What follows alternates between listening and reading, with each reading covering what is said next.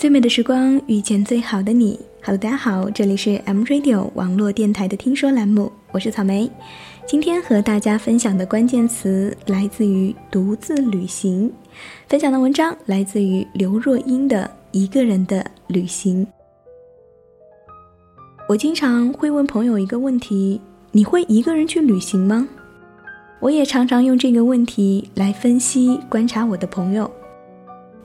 有些人从来没有尝试过一个人去旅行，有些人很少有机会一个人去旅行，有些人则认为一个人的旅行就是不必要的，甚至有些人会觉得一个人的旅行很无聊、没有意思。但是对于我来说，一个人的旅行不但有必要。而且真的是一种完美的旅行方式。我第一次一个人的旅行是在十六岁的时候，那时祖母打算我高中毕业之后就去美国念大学，为了先看看自己是否喜欢那个环境，为我安排了一趟美国之旅。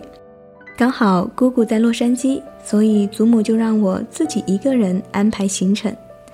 我打电话。给了熟悉的旅行社订了机票，那时旅行社的小姐告诉我，华航推出了一个精致旅游自由行的行程，从台北到洛杉矶，中间呢会在夏威夷停留上三天。我什么都没有多想就定了，订完之后才跟祖母讲，她呢也没有阻止我。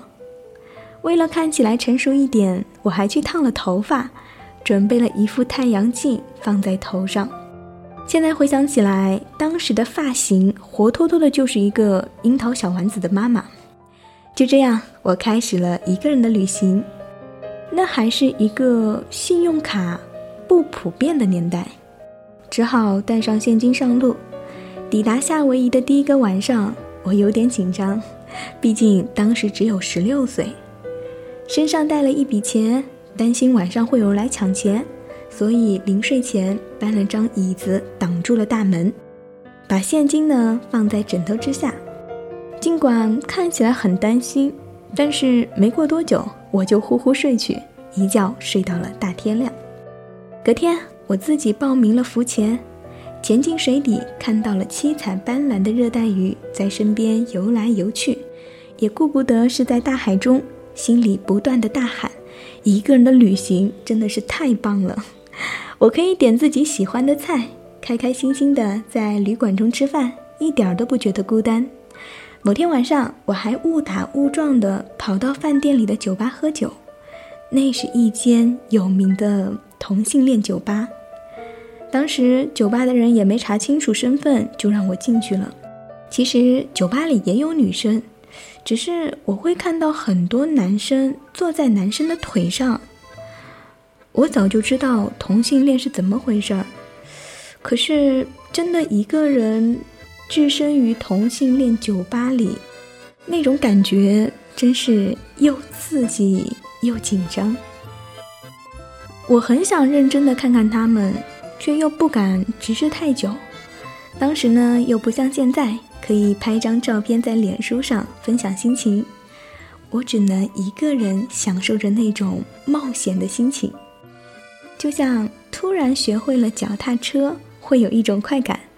从此呢，我就迷恋上了一个人的旅行，一直到现在。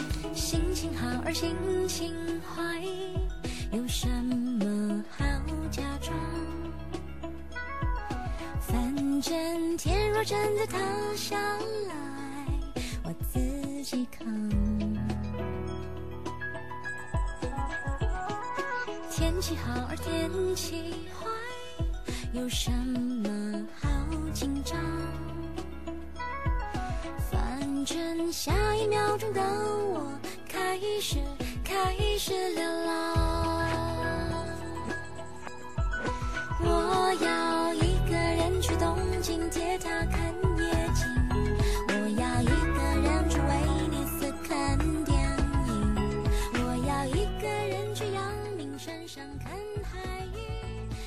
好了，以上呢就是草莓带给你的文章，来自于刘若英的《一个人的旅行》。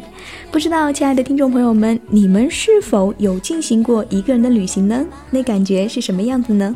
欢迎你留言给我，我是草莓，我在 M Radio 等你。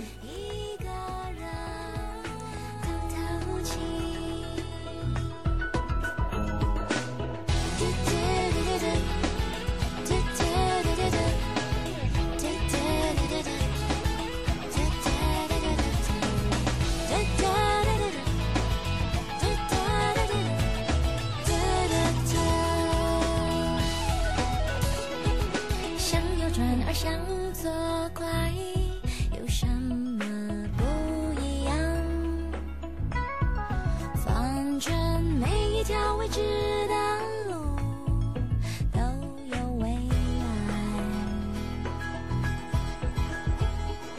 我和谁在谈论？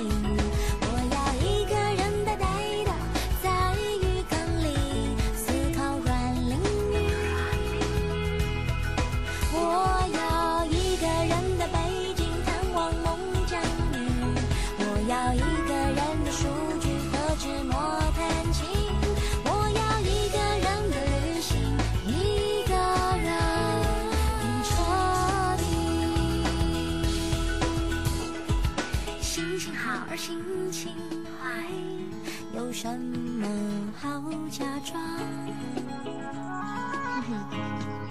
一个人的旅行。